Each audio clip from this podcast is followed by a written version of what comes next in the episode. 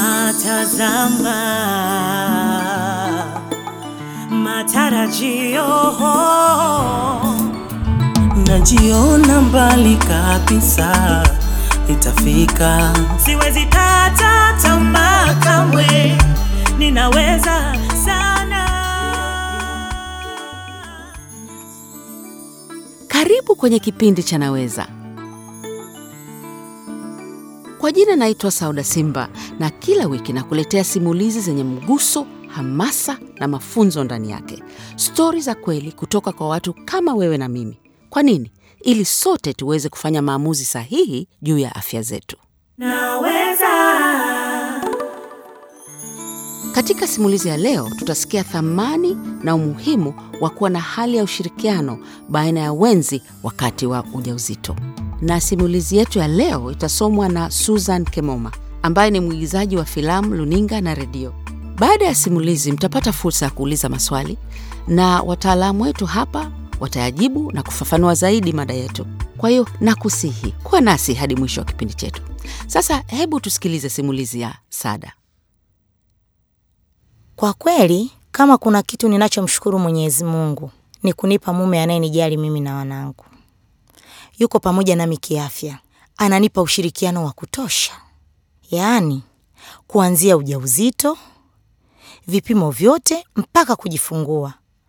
Mume wangu amekuwa msaada mkubwa kwangu. Kwa mfano, kunisindikiza kliniki, au hata kama hawezi kuja, atanipa hela ya usafiri. Mfano mzuri ni huu ujauzito wangu wa mwisho. Naishi mjini Igogo, wilayani Mwanza pamoja na familia yangu. Mume wangu anafanya kazi bohari ya serikali na mimi ni mfanya biashara. Tuna watoto watatu. Wa kwanza ana miaka tisa, wa pili ana miaka saba na wa mwisho amefikisha mwaka mwaka na miezi saba hivi juzi.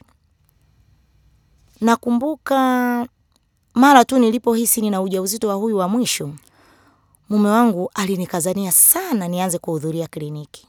Mimi wala sikuwa na haraka yoyote ya kuwahi kliniki. Nilishapitia ujauzito mara mbili, kwa hiyo nilidhani mimi ni mzoefu tosha. Sema kwa kunikumbusha kumbusha mara kwa mara, basi tukaenda. Baada ya kufika kliniki, tukapima na kukuta kweli nina ujauzito. Hapo nilikuwa na ujauzito wa miezi mitatu nilipoenda kliniki yangu ya kwanza. Tukapewa tarehe ya kurudi. Kusema kweli, ujauzito huu ulikuwa na changamoto kidogo. Mwanzoni nilikuwa napatwa na kizunguzungu mara kwa mara, na niliporudi kliniki, dokta alinipima na akasema wingi wangu wa damu uko vizuri, labda itakuwa ni msongo tu wa mawazo ambao unanisumbua. Na kweli kipindi kile hmm, biashara zilikuwa haziendi kabisa, yaani zilikuwa haziendi vizuri kabisa, maana nilikuwa naachia tu vijana, kila nikienda kupiga hesabu zinakuwa tofauti. Kwa hiyo pale tukaelekezwa kwenda maabara kwa ajili ya vipimo zaidi. Baada ya vipimo nikakutwa nina UTI, mkojo umechafuka. Manesi walinipa dawa na kunishauri niwe katika mazingira masafi ili tatizo lipungue. Mume wangu alikuwa ndio msaidizi wangu mkuu kwa sababu alikuwa ananikumbusha muda wa kunywa dawa. Manesi pia walinisaidia sana. Nakumbuka baada ya kuanza dawa nilizopewa, bado kila nilipoenda kupima UTI ilikuwa inapungua kidogo kidogo tu, mpaka manesi wakaniuliza, kwani wewe unaishi mazingira gani? Maana hii UTI inapatikana mazingira machafu.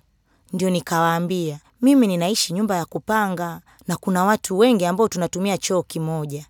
Ikaonekana tatizo liko pale kwenye usafi. Kwa hiyo pamoja na kuchukua dawa, nikaelekezwa kabla ya kujisaidia nimwage hata ndoo ya maji nzima, mazingira yawe masafi. Basi nikafuata ushauri wake na tatizo la UTI likatokomea kabisa. Kama mume wangu asingenisukuma kuwahi kwenda kliniki, inawezekana hili tatizo lingeweza hata kuja kumdhuru mtoto wangu tumboni. Basi tukaendelea kwenda kliniki kama kawaida mpaka nikajifungua salama. Nakumbuka nilienda kliniki mara sita au saba hivi, na karibu mahudhurio yote nilikuwa nasindikizwa na mume wangu. Yaani mpaka huku maeneo tunapoishi amekuwa kama mfano kwa wanaume wengine. Sasa hivi hadi nimezoea, wanawake wengine wananisimamisha njiani na kuniuliza he, tunakushukuru shoga yangu, yaani unajua sijui yani umemfanyaje mume wako ameweza kuyafanya haya yote anayoyafanya, wakati sio kawaida kwa wanaume kufanya vitu kama hivi. Unajua mumeo anavyowapeleka watoto kliniki, wakati mwingine anawabeba eh, anakwenda nao dukani, anafanya nao yani, ah, yani imemfanya hata mimi mume wangu naye aanze kufurahia kubeba watoto na hata kliniki haogopi tena kunisindikiza. Naweza, naweza. Kwa hiyo pale tukaelekezwa kwenda maabara kwa ajili ya vipimo zaidi. Baada ya vipimo nikakutwa nina UTI, mkojo umechafuka. Manesi walinipa dawa na kunishauri niwe katika mazingira masafi ili tatizo lipungue. Mume wangu alikuwa ndio msaidizi wangu mkuu, kwa sababu alikuwa ananikumbusha muda wa kunywa dawa. Manesi pia walinisaidia sana. Nakumbuka baada ya kuanza dawa nilizopewa, bado kila nilipoenda kupima UTI imepungua, sema sio sana, kidogo tu, mpaka manesi wakaniuliza, kwani wewe unaishi mazingira gani? Maana hii UTI inapatikana mazingira machafu. Ndio nikawaambia mimi ninaishi nyumba ya kupanga na kuna watu wengi ambao tunatumia choo kimoja. Ikaonekana tatizo liko pale kwenye usafi. Kwa hiyo pamoja na kuchukua dawa, nikaelekezwa kabla ya kujisaidia nimwage hata maji ndoo nzima ili mazingira ya chooni yawe masafi. Basi nikafuata ushauri wake. Kwa kweli, he, hauwezi amini, tatizo la UTI likaisha kabisa na likatokomea. Ah, kwa kweli kama mume wangu asingenisukuma kuwahi kwenda kliniki, inawezekana hili tatizo lingeweza hata kuja kumdhuru mtoto wangu tumboni. Naweza, naweza. Basi tukaendelea kwenda kliniki kama kawaida mpaka nikajifungua salama.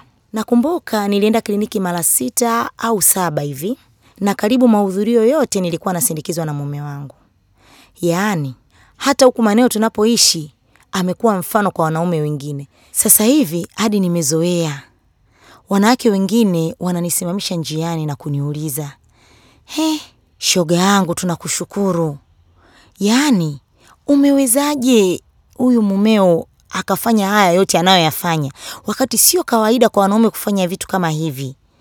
Yaani unajua mumeo anavyowapeleka watoto kliniki, wakati mwingine na kuwabeba kwenda nao dukani eh, imemfanya na mimi mume wangu naye aanze kufurahia kubeba watoto na hata kliniki haogopi tena kunisindikiza. Naweza, naweza. Kwa hiyo nikiangalia mambo ambayo wanawake wengine bado wanayapitia na waume zao, yaani kuna wanaume wengine kwa kweli ni wagumu kuelewa kabisa na pia kushirikiana na wake zao. Akishakupa mimba, anaenda kwa mwingine. Kupima VVU, ndio kabisa hawataki. Huwa wanadhani ukipima wewe basi majibu ndo sahihi, kumbe inawezekana mimi sina ila wewe unao, au uko na mtu pembeni ambaye anao lakini lazima tubadilike. Kwanza sasa hivi kuishi na VVU sio kifo, unaweza kupata dawa na maisha yakaendelea vizuri tu. Lakini pia usipomlea mtoto toka yupo tumboni mwa mama yake, unafikiri ni nani atamlea huyo mtoto? Na usipokuwa na mahusiano mazuri na mwanao kuanzia utotoni, unawezaji kuwa na mahusiano naye akiwa mtu mzima? Kwa kweli namshukuru sana mume wangu kwa ushirikiano wote alionipa hasa kipindi cha ujauzito na hata kulea. Lakini naomba niwe mkweli, ndugu zangu, mume wangu hakuwa hivi toka mwanzo. Mimba ya kwanza alisuasua sana kutoa ushirikiano. Tulivyopima tu VVU hakuonekana tena hospitalini.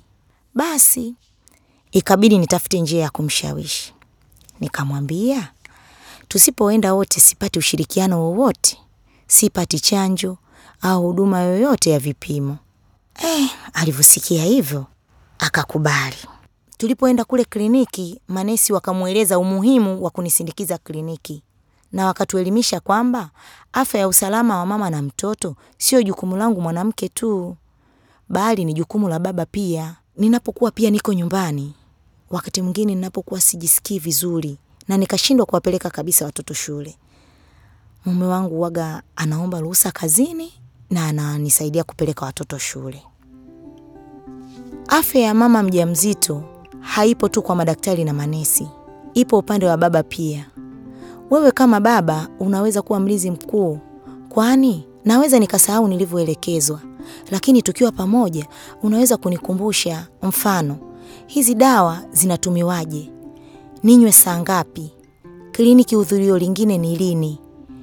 Mwanamke anahitaji ushirikiano kwa mwenzi wake. Wazazi wote wanapaswa kusimamia malezi kuanzia utotoni mpaka utu uzima.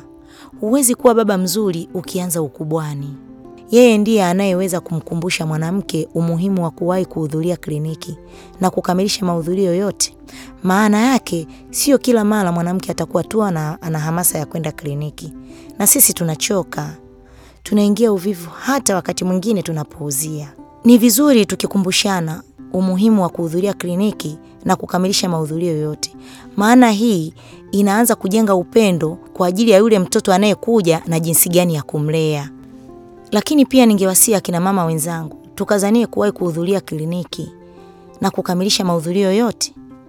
Wengi wetu wale tena ambao tushazaa huwa tunaonaga ah, hii ni mimba ya tatu au ya nne, nishakuwa mzoefu. Hapana jamani, mimba haina uzoefu. Kila mimba inakuja na utaratibu wake. Mara nyingine utajisikia hivi, mara utajisikia hivi. Hakuna uzoefu katika ujauzito. Lazima tuwahi kwenda kliniki na tukamilishe mahudhurio yote kulingana na maelekezo ya kliniki ili tujifungue salama. Nafurahi kwamba ushirikiano niliyopata kutoka kwa mume wangu, tumeweza kupata watoto watatu wenye afya. Cha ziada, nafarijika sana kuona pia kwamba wanaume wengi mtaani kwetu wameweza kusaidia wake zao kujifungua salama. Ujauzito ni jukumu kwa wazazi wote wawili na sio mama peke yake jamani. Na hiyo ilikuwa simulizi yetu ya leo, simulizi nzuri ya kufurahisha kwa kweli. Natumaini ujumbe umefika kwamba ujauzito ni jukumu la mwanamme na mwanamke wote wawili. Sasa ni muda wa maswali, na ningependa kutambulisha wageni wetu ambao wanatoka Wizara ya Afya na Maendeleo ya Jamii, Jinsia, Wazee na Watoto. Niko hapa na Dr. Beatrice Nyamuhiba ambaye ametoka kitengo cha huduma ya afya ya uzazi na mtoto na Mama Priska Wanjero ambaye ametoka kitengo cha elimu ya afya kwa umma. Karibuni sana wageni wangu, Asante. na tunaenda moja kwa moja kwenye maswali, na swali letu la kwanza linatoka kwa Mariam ambaye ni mkazi wa Dodoma. Mariam, una swali gani kwa ajili ya wageni wetu? Nimependa kwamba Sada anapewa ushirikiano na mume wake, lakini bado wengi wetu na changamoto. Nilitaka kujua kwa nini wanaume wengi ni wagumu kutoa ushirikiano wa kutosha kwa wenzi wao wakati wa ujauzito. Ni swali zuri, kwanza niseme, na hii inatokana kwa sababu wa wanaume wengi wanafikiri kwamba jukumu la kulea ujauzito ni la mama peke yake. Yeah, na ni, ni, tu kusema kwamba ni falsafa ambayo imeenea katika jamii kubwa kwamba mama akiwa mjamzito basi jukumu lile ni la kwake peke yake kulea mtoto. Kumbe anasahau kwamba ujauzito uh, ni jukumu la wote, baba na mama kulea ujauzito. Mhm, hapo hapo dokta, nina swali la nyongeza hapo. Sasa mwanamme huyu ushirikiano aonyeshe vipi? Afanye nini? Uh, Okay, dokta, endelea. kitendo cha kumsindikiza tu kwenye kliniki ya, ya, ya kinamama wajawazito ni sababu tosha ya kuona kwamba ana, anaonyesha ushirikiano kwamba yuko pamoja na mwenzake katika ujauzito alioubeba. Haya, sawa sawa kabisa. Sasa swali la pili linatoka kwa Zura, yeye ni nesi wilayani Nzega mkoani Tabora. Zura, tunakusikiliza. Asante. Hapa kliniki huwa tunapokea wamama ambao wanakuja peke yao. Ukiwauliza mwenzako yuko wapi, wanasema hakutaka kuja. Sasa mimi nilitaka kuuliza hivi, tunawezaje kubadilisha hizi fikra potofu za wanaume kuona kliniki kama sehemu ya wanawake tu? Swali zuri kabisa kutoka kwa Zuhra. Naona naweza inafika mbali kweli, na tuna wafuatiliaji makini. Swali hili naomba nikutupie wewe dada Priska. Ah, asante da Sauda. Wanaume wengi wanafikiri kwamba Kwanza nafikiri sio kufikiri, lakini kwa sababu tu ya ile kwamba kliniki zetu unakuta wakina mama ndio wako wengi sana, wako pale. Sasa wanaume wengi wanaona, nafikiri wanaona kama aibu fulani, akifika atazungukwa na wanawake, watamwonaje? Kwa hiyo ile tu kwanza pia inamfanya asi a, apate kusitasita kumsindikiza mwenzi wake kliniki. Lakini kwa sasa hivi wangejua kwamba akifika kliniki kumsindikiza mama, wanapewa nafasi ya upendeleo kupata huduma kwanza au ku- kumwona mtoa huduma kwanza. ndio maana tunasema tunawapa wanahitaji kupewa elimu endelevu ya kwamba unapomsindikiza unapata unapata ile tunasema unapata fursa ya, ku, ya, ya, ya mwenza wako kuonwa mapema kuliko wengine. Kwa hiyo tunawa, tunawatia moyo zaidi ili wa, waendelee kuja na wenza wao. Aha, asante sana dokta na mama Priska. Sasa kina baba, si mnaona vitu vizuri ambavyo mnavikosa kwa kutosindikiza wenzi wenu clinic? Basi swali letu la mwisho linatoka kwa Baraka ambaye ni mwanafunzi wa chuo kikuu cha Dar es Salaam. Baraka, karibu. Sasa jamii ina jukumu gani? Inapaswa kufanya nini ili kufanikisha hilo lengo? Dokta, mawazo yako? Asante sana dada Sauda. Tuseme jamii ni pamoja na shangazi au mama mdogo au dada au jirani Mm. Pale anapoona kwamba kuna mjamzito katika eneo ambalo wako uh, eneo la sehemu anayoishi, ni vizuri wawashauri uh, kufika kwenye huduma za afya mapema ili kama kuna shida iweze kutatuliwa. Lakini pia jamii hiyo inashauriwa I ina, ina, ina jukumu la kuwa encourage wote I mean, kuwa sijui nisemeje dada Priska, kwa Ni kuwatia moyo, kuwatia moyo wote. Mama yoyote anapohisi kwamba ni mjamzito, basi ajue ana wajibu wa kufika kwenye kliniki ili kufanyiwa uchunguzi na kuweza kupata huduma ya haraka ambayo inastahili kwa wakati huo. Tena hasa tukisisitiza kuwahi, Kuwahi, yes. kupima au kuhudhuria kliniki mara tu anapogundua ana ujauzito. Haya jamii, mmesikia. Pia mna nafasi kubwa ya kumsaidia mama mjamzito. Asanteni sana wote kwa maswali yenu mazuri, na pia ni washukuru wataalamu wetu ambao wametuelimisha na wamepanua mawazo yetu kwa leo. Ningependa sana kumshukuru Saada kwa simulizi aliyotupatia. Shukran sana.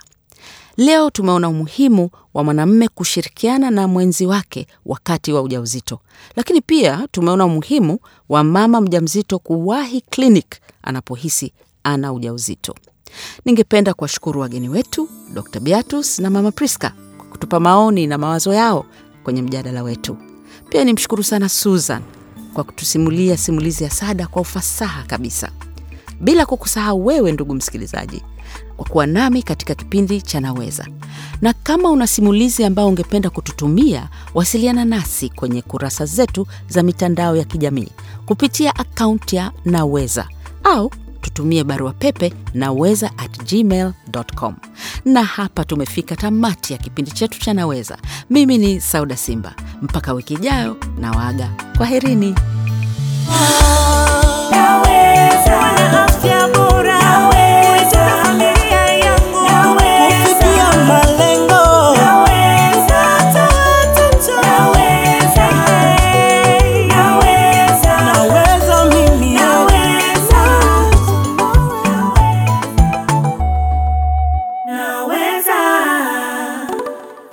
Ujumbe huu umeletwa kwenu na Wizara ya Afya, Maendeleo ya Jamii, Jinsia, Wazee na Watoto kupitia kitengo cha elimu ya afya kwa umma kwa kushirikiana na watu wa Marekani.